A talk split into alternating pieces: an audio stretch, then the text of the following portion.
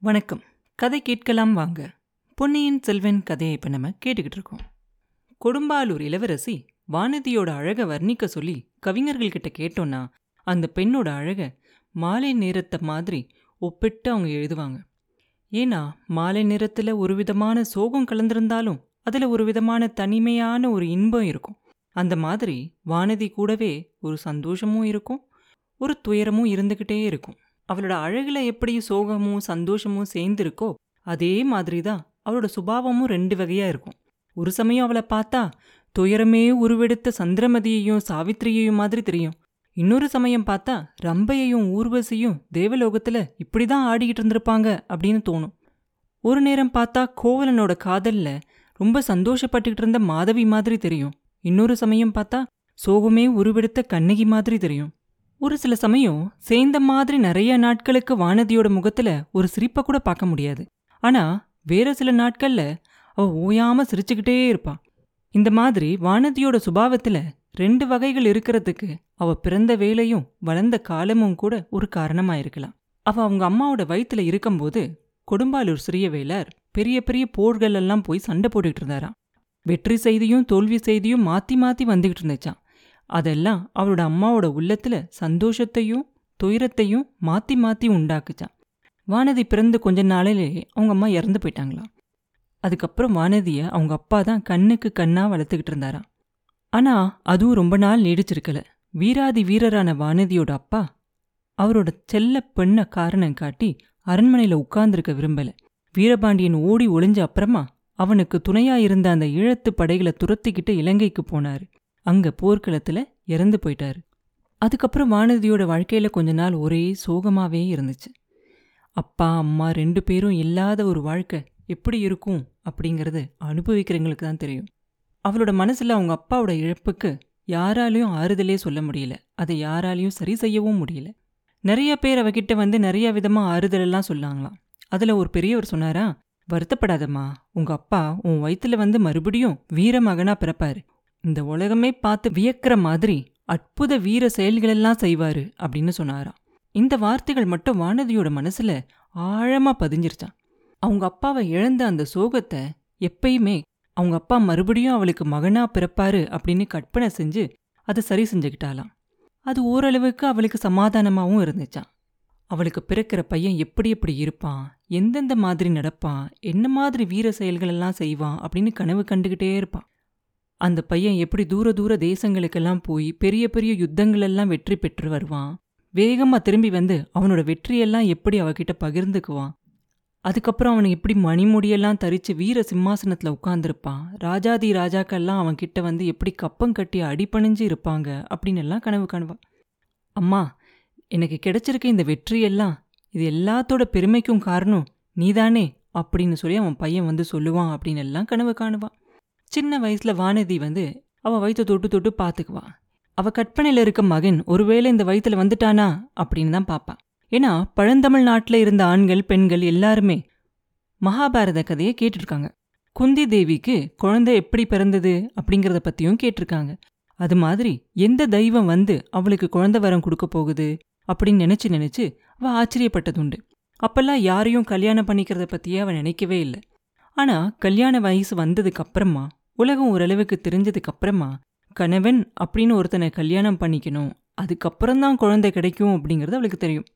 அப்பையும் கூட அவளோட கணவனை பற்றி அவள் எதுவும் பெருசாலாம் யோசிக்க மாட்டான் பழையாறை அரண்மனைக்கு போனதுக்கு அப்புறம்தான் அவளோட வாழ்க்கையிலையும் மனசுலையும் ஒரு மாறுதல் ஏற்படும்.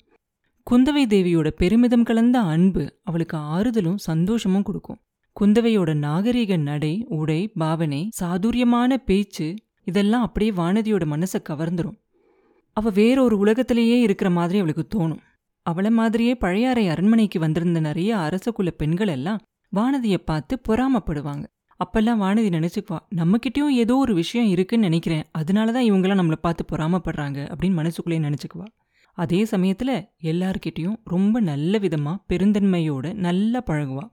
இத்தனைக்கும் நடுவுலையும் வானதி வந்து அவளுக்கு பிறக்க போற அந்த வீர மகனை பத்தி எப்பயுமே சந்தோஷமான கனவு கண்டுகிட்டே இருப்பா. இதுக்கு நடுவுல தான் அவ பொன்னியின் செல்வரை பாக்குற மாதிரி ஆச்சு. அதோட பலனா அவ மனசுல கட்டிக்கிட்டு இருந்த கோட்டையெல்லாம் பொல பொல பொலன்னு கீழே வந்துருச்சு கணவன் கிடைச்சதுக்கு அப்புறம் தானே மகனை பெற முடியும் அப்படின்னு அவளுக்கு தெரியும் இப்ப. கணவன் யாரா இருந்தாலும் எப்படிப்பட்டவனா இருந்தாலும் சரிதான் அப்படின்னு அலட்சியமா இருந்தா முன்னாடி. ஆனா இந்த பொல்லாத மனசை என்ன செய்யறது? இது சோழ நாட்டு மக்களோட கண்ணுக்கு கண்ணான இளவரசர்கிட்டல போயிருச்சு. ஐம்பத்தாறு தேசத்து மன்னர்களும் என் பெண்ணை கல்யாணம் பண்ணிக்கோ அப்படின்னு கெஞ்சி கூத்தாடக்கூடிய பெருமை வாய்ந்தவர் இல்லையா அவரு? அப்படிப்பட்டவர். என்னை திரும்பியும் பாப்பாரா? அவரை கல்யாணம் பண்ணிக்கிற பாக்கியத்தை பத்தி அவளால கனவு கூட காண முடியாதே. ஆனா இளவரசரை நினைச்ச மனசால இன்னொருத்தரை எப்படி ஏத்துக்க முடியும்? அதனால அவ வயித்துல பிறக்க போற வீரகுமாரனை பத்தி இவ்வளவு நாளும் அவ கட்டிக்கிட்டு வந்த மனக்கோட்டையெல்லாம் சிதறி போக தான் வேணும். இது எல்லாத்தையும் நினைக்க நினைக்க அவளோட மனசு வெடிச்சிரும் போல இருந்துச்சு. மறுபடியும் பழையபடி சோகமா ஆயிட்டா அவளோட மனசில் என்ன இருக்குது அப்படின்னு தெரிஞ்சுக்கிட்டதுக்கப்புறம் இளைய பிராட்டி அவளுக்கு ரொம்ப ஆறுதலாக நீ நினைக்கிற மாதிரி எதுவும் நடக்காது. பொன்னியின் செல்வரை நீ கல்யாணம் பண்ணிக்கலாம். அதில் எந்த பிரச்சனையும் இருக்காது. அது ஒன்றும் நடக்க முடியாத காரியம் இல்லை அப்படின்னு அவளுக்கு சொல்லிக்கிட்டே இருந்தாங்க. இதுக்கு நடுவில் குழந்தை ஜோசியர் வேற வானதிக்கு பிறக்க போகிற மகனை பற்றி சொன்ன உடனே அவளோட உள்ளத்தில் இருந்த கனவு அப்படியே தூபம் போட்டு வளர ஆரம்பிச்சிருச்சு. அவள் மனசில் இருந்த சோர்வும் கொஞ்சம் சந்தோஷமாக மாற ஆரம்பிச்சிச்சு. எப்பயுமே ஏக்கத்தினால ஏற்பட்ட மனவேதனையை பொறுக்க முடியாம இருக்கும்போது சந்தோஷமான ஒரு விஷயம் நடந்துச்சுன்னா அது அவளால தாங்கிக்க முடியாம ரெண்டும் அளவு கடந்து போகும்போது தான் மயக்கம் போட்டு விழுந்துருவா. தஞ்சாவூருக்கு போயிருந்தபோது வானதி பார்த்த பராந்தக சக்கரவர்த்தி நாடகமும் அன்னைக்கு ராத்திரி அவ கேட்ட அந்த அழுகிற குரலும் கண்ட பயங்கரமான காட்சிகளும் அவளோட மனக்குழப்பத்தை அதிகமாக்குச்சு. கொடும்பாலூர் வம்சத்துக்கும் பழுவூர் சிற்றரசர் குலத்துக்கும் ஏற்பட்டிருந்த தீராத பகையை பத்தி அவ அன்னைக்கு நல்லா தெரிஞ்சுக்கிட்டா. பழுவூர்காரங்க சோழ நாட்டில் அப்ப எவ்வளோ செல்வாக்கா இருந்தாங்க அப்படிங்கிறதையும் அவ தெரிஞ்சுக்கிட்டா.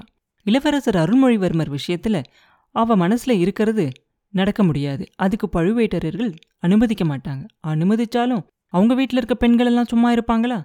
பழுவூர் இளையராணி சம்மதிப்பாளா? அவரோட செல்வாக்கும் சக்தியும் உலகத்துக்கே தெரிஞ்ச விஷயமாச்சே. நந்தினியை நினைக்கும் போதெல்லாம் அழகான நாகப்பாம்போட நினைவு வானதிக்கு வரும். இளைய பிராட்டி மேலதான் அவளுக்கு எவ்வளோ பகை? அதை நம்ம மேலேயும் அப்புறமா காட்ட மாட்டாளா? ஏன் பொன்னியின் செல்வரையே அந்த விஷநாகம் தீண்டாதா? நடுராத்திரியில நோயாளியா படுத்திருந்த சக்கரவர்த்திக்கு முன்னாடி நந்தினி மாதிரியே ஒரு வடிவம் தெரிஞ்சிச்சு. அது உண்மையிலேயே நந்தினி தானா? சக்கரவர்த்தி அப்படின்னா ஏன் பயத்தால அழுதுகிட்டே ஏதோ பேசிக்கிட்டு இருந்தாரு? இளைய பிராட்டி இதை பத்தியெல்லாம் ஏன் நம்மக்கிட்ட எதுவுமே பேச மாட்டேங்கிறாங்க? ஆமா இளைய பிராட்டியோட மனசும் மாறிதான் இருக்கு. முன்னாடி மாதிரி அவங்க அவ்வளோ கலகலப்பா பேசுறதில்ல. அடிக்கடி நம்மளை விட்டுட்டு தனிமையை தேடி போய்கிட்டு இருக்காங்க. அவங்கள ஏதோ ஒரு பெரிய கவலை வந்து வாட்டுது. ஒருவேளை பொன்னியின் செல்வரை பத்தின கவலை தானோ? அதனாலதான் நம்ம கிட்ட அதை பத்தி சொல்றதுக்கு மறுக்கறாங்க போல தெரியுது அப்படின்னு சொல்லி வானதி யோசிச்சுக்குவா. இன்னைக்கு கூட திடீர்னு இளைய பிராட்டி காணாம போயிட்டாங்க. அவங்க இல்லாத சமயத்துல இந்த பெண்கள் எல்லாம் என்ன பாடுபடுத்துறாங்க? என்ன கொட்டம் அடிக்கிறாங்க? கவலைங்கிறதே இவங்களுக்கு என்னன்னே தெரியாது. எது எப்படி போனாலும் அவங்களோட கும்மாலத்துக்கு மாத்திரம் ஒரு குறையும் ஏற்படக்கூடாது. அவங்களோட கேலி பேச்செல்லாம் வானதிக்கு எப்பயுமே பிடிக்காது. அதுவும் இப்போ ஒரு ரெண்டு மூணு நாளா அவளுக்கு ஒரே சோகமாவே இருக்கு. இளைய பிராட்டி எங்கே தான் போயிருப்பாங்க? அப்படின்னு தேடிக்கிட்டு அங்கிருந்து புறப்படுவான் மூத்த மகாராணியோட அரண்மனையில ஏதோ சபை கூடியிருக்கா. அங்க போயிருக்காங்க அப்படின்னு தெரிஞ்சதும் அந்த அரண்மனைக்கு போவான் வானதி போறதுக்குள்ள அங்க சபை கலைஞ்சிருச்சு. பெரிய மகாராணியும் அவங்களோட பையன் மதுராந்தகரும் அந்தரகமா பேசிக்கிட்டு இருக்காங்க அப்படின்னு தெரிஞ்சுக்குவா. இதனாலேயோ இந்த செய்தியை கேட்ட உடனே வானதிக்கு இன்னும் ரொம்ப கவலையா இருக்கும். அங்கிருந்து மறுபடியும் கிளம்புவா. அரண்மனை வாசல்ல மக்கள் எல்லாம் பெரிய கூட்டமா சேர்ந்து இரைச்சல் போடுற மாதிரி அவளுக்கு சத்தம் கேட்கும் விஷயம் என்னன்னு தெரியலையே இளைய பிராட்டியை உடனே பார்க்கணும் அப்படின்னு சொல்லி வேகமா அங்கிருந்து கிளம்புவா. அரண்மனையில இருக்க பெண்கள் ஒரு ஒருத்தர்கிட்டயா விசாரிப்பா. கொஞ்ச நேரத்துக்கு முன்னாடி ஆழ்வார்க்கடியான் அப்படிங்கிற வீர வைஷ்ணவனோட இளைய பிராட்டி அந்தரங்கமா பேசிக்கிட்டு இருந்தாங்க. அதுக்கப்புறமா அரண்மனை தோட்டத்து ஓடைய பார்த்து போய்கிட்டு இருந்தாங்க அப்படின்னு ஒரு பொண்ணு சொல்லுவா. இளைய பிராட்டி தனிமையா இருக்கணும் அப்படின்னு நினைச்சு போற சமயங்கள்ல அவங்கள யாரும் தொந்தரவு செய்ய மாட்டாங்க. அதனால ஓட பக்கமா போய் இளைய பிராட்டியை தேடுவோமா போலாமா வேண்டாமா அப்படின்னு சொல்லி வானதி தயங்கிக்கிட்டு இருப்பா. அப்ப வாரினின்னு ஒரு பொண்ணு ஓட்டமா ஓடி வருவா. பொன்னியின் செல்வர் கடல்ல மூழ்கிட்டாரா? அப்படின்னு பயங்கர செய்தியை சொல்லிட்டு அலறிக்கிட்டு அழுவா. மத்த பெண்களும் இதை கேட்ட உடனே ஓன்னு கதறி அழுக ஆரம்பிச்சிருவாங்க. வானதிக்கோ முதல்ல எந்தவித உணர்ச்சியும் இல்லாம என்ன பண்றதுனே தெரியாம நிப்பா. சும்மா நின்னவில மத்த பெண்களெல்லாம் உத்து பார்ப்பாங்க. அடி பாவி உன்னுடைய துரதிர்ஷ்டத்தால தான் இளவரசர் கடல்ல மூழ்கிட்டாரு அப்படின்னு சொல்ற மாதிரி பார்ப்பாங்க அவங்க எல்லாரும். அதுக்கு மேல வானதிக்கு அங்க நிற்கவும் முடியாது. அரண்மனை தோட்டத்து ஓடையை பார்த்து ஓடி போவா. அந்த ஓடையை பார்த்து ஓடிக்கிட்டு இருக்கும்போது அவளோட மனசும் சேர்ந்து ஓடும். இளவரசர் கடல்ல மூழ்கிட்டாரு அப்படிங்கிற வார்த்தையோட அர்த்தம் என்ன அப்படிங்கிறது அவளுக்கு புரியும். அதனால ஏற்பட்ட அதிர்ச்சியிலேருந்து மீறி வேறொரு எண்ணம் வரும். கொஞ்ச நாளாவே தண்ணியை பார்க்கும்போதெல்லாம் அதில் இளவரசரோட முகம் அவளுக்கு தெரிஞ்சுக்கிட்டு இருக்கும். கரையில நின்னு பார்க்கும்போது அவரோட முகம் தத்ரூபமா தண்ணீரில் தெரியும். தொடப்போனா மறைஞ்சிரும். அதுக்கு காரணம் என்னங்கிறது வானதிக்கு இப்ப புரியும். இளவரசர் கடல்ல முழுகினப்ப என்ன நினைச்சுக்கிட்டு இருந்திருக்காரு? என்னையும் கூப்பிட்டுருக்காரு. அது தெரியாத பாவினா கரையிலேயே நின்னு வேடிக்கை பார்த்துட்டு இருந்திருக்கேன். ஆஹா என்ன தப்பு செஞ்சுட்டேன்? போனதை நினைக்கிறதுல இனி பயனொன்னும் இல்லை. இனி என்ன செய்யணுமோ அதை செய்யணும் அப்படின்னு சொல்லிக்கிட்டு இனி என்ன செய்யணும் அப்படிங்கிறத பத்தி யோசிக்கவும் வேண்டாம். யோசிக்கிறதுக்கு என்ன இருக்கு? அரண்மனை தோட்டத்துல இருக்கிற ஓட அரிசிலாற்றில் கலக்குது. அரிசிலாறு கடல்ல போய் சங்கமமாகுது. கடலுக்கு அடியில் அவர் எனக்காக காத்துக்கிட்டு இருக்கார். நானும் இளவரசர்கிட்ட போகணும் அப்படின்னு சொல்லி நேரா போய் அந்த கரையில போய் நிற்கிறா அந்த படிக்கட்டுலயும் இறங்க ஆரம்பிக்கிறா. சுத்தியும் முத்தியும் பார்க்குறா அதோ தூரத்தில் படகு ஒன்று வர்றது தெரியுது. அதில் இருக்கிறது இளைய பிராட்டி தான். அவங்களோட இருக்கிற இன்னொருத்தர் யாரு? ஓ குழந்தை ஜோசியர் வீட்டில் பார்த்தோம் இல்லையா?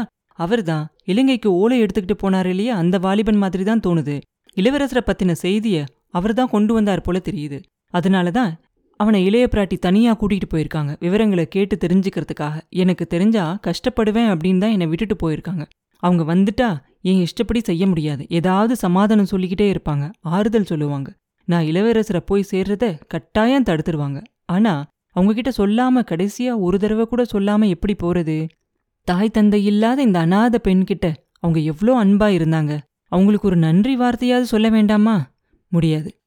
இனி ஒரு நிமிஷம் கூட காத்திருக்க முடியாது. இதோ தண்ணியில் அவரோட முகம் தெரியுது. அதோ முழு உருவம் தெரியுது. என்ன அவர் கூப்பிடுறாரு அப்படின்னு சொல்லி சிரிச்சுக்கிட்டே உன்னை உன்னை நான் கல்யாணம் பண்ணிக்கிறதுக்கான எல்லா தடைகளும் நீங்கிருச்சு. வா அப்படின்னு கூப்பிடுறாரு. இன்னும் ஏன் தாமதம்? ஆஹா தலையேன் இப்படி சுத்துது? பாழு மயக்கம் வருதே. என்ன மயக்கம் வந்தா தப்பில்ல? கரையில விழாம இந்த ஓடை தண்ணீர்ல விழுந்தா போதும். அப்படின்னு சொல்லிக்கிட்டு இருக்கும்போதே வானதி மனசுல என்ன நினைச்சாலோ அது நடந்துரும். மயக்கம் போட்டு விழுவா ஆனா தண்ணியில விழுந்துருவா. அப்படியே கொதிச்சுக்கிட்டு இருந்த உடம்பு அப்படியே குளிர்ந்த மாதிரி தெரியும் அவளுக்கு. அப்படியே அவளோட மனசும் குளிர்ந்த மாதிரி தெரியும். தண்ணியில அடியில அடியில அடியில போய்கிட்டு இருக்க மாதிரி தெரியும். ஆமா கடலுக்கு அடியில இருக்கக்கூடிய அந்த அற்புத லோகத்துக்கு அவர் வந்துட்டார். நாகலோகம் அப்படிங்கிறது இதுதான் போல தெரியுது. ஆஹா எவ்வளோ அழகான மாளிகைகள். எத்தனை அடுக்கு மெத்தைகள். தங்கத்தாலும் முத்துக்களாலும் வைர வைடூரியங்களாலும் செய்யப்பட்ட அழகான மாளிகை. இந்த கடலுக்கடியில் எவ்வளோ அழகா இருக்கு. அதோ கூட்டமா வராங்களே அவங்க யாரு? இவங்கெல்லாம் தேவலோகத்துல இருக்காங்க மாதிரி தெரியுதே. நம்ம வந்திருக்கிறது ஒருவேளை நாகலோகம் இல்லையோ? தேவலோகமோ? அப்படின்னு நினைக்கிறதுக்குள்ள அந்த கனவுக்குள்ள இன்னொரு கனவு மாதிரி ஒரு நிகழ்ச்சி நடக்குது. நல்ல அலங்காரமெல்லாம் செய்யப்பட்டிருந்த ஒரு மணி மண்டபத்துக்கு வானதியை கூட்டிக்கிட்டு போறாங்க. பொன்னியின் செல்வர் சிரிச்சுக்கிட்டே அங்க வானதியை வரவேற்கிறாரு. மணிகளும் மலர்களும் பொழிய மங்கள கோஷங்கள் எல்லாம் கேட்க இளவரசரும் வானதியும் மாலை மாத்தி கல்யாணம் செஞ்சுக்கிறாங்க. அந்த சந்தோஷத்தை தாங்க முடியாம வானதி மயக்கம் போட்டு விழுந்துறா. ரொம்ப நேரம் மயக்கம் தெளியாம அப்படியே படுத்து கிடக்கா. ரெண்டு கைகள் அவளை தூக்கி எடுக்குது. அந்த கைகள் பொன்னியின் செல்வருடைய கைகள் அப்படின்னு முதல்ல வானதி நினைச்சா. அவர்தான் அவளை தூக்கி மடியில போட்டுக்கிட்டு கூப்பிடுறாரு அப்படின்னு நினைப்பா. ஆனா கையில வளையல் சத்தம் கேட்ட உடனே யாரு அப்படின்னு அவளுக்கு ஒரு சந்தேகம் வரும். வானதி வானதி இப்படி செஞ்சிட்டியே அப்படிங்கிற பெண் குரலும் கேட்கும் ரொம்ப ரொம்ப கஷ்டப்பட்டு வானதி கொஞ்சம் கொஞ்சமா அவளோட கண்ணிமைகளை திறந்து பாப்பா. குந்தவி தேவியோட முகம் அவன் கண்ணு முன்னாடி தெரியும். அக்கா அக்கா என் கல்யாணத்துக்கு நீங்களும் வந்திருக்கீங்களா? உங்களை நான் பார்க்கவே இல்லையே அப்படின்னு வானதியோட வாய் முணுமுணுக்கும். அப்புறம் என்ன நடந்துச்சு? அப்படிங்கிறத அடுத்த பதிவில் பார்ப்போம் மீண்டும் உங்களை அடுத்த பதிவில் சந்திக்கும் வரை உங்களிடமிருந்து விடைபெறுவது உண்ணாமலை பாபு. நன்றி.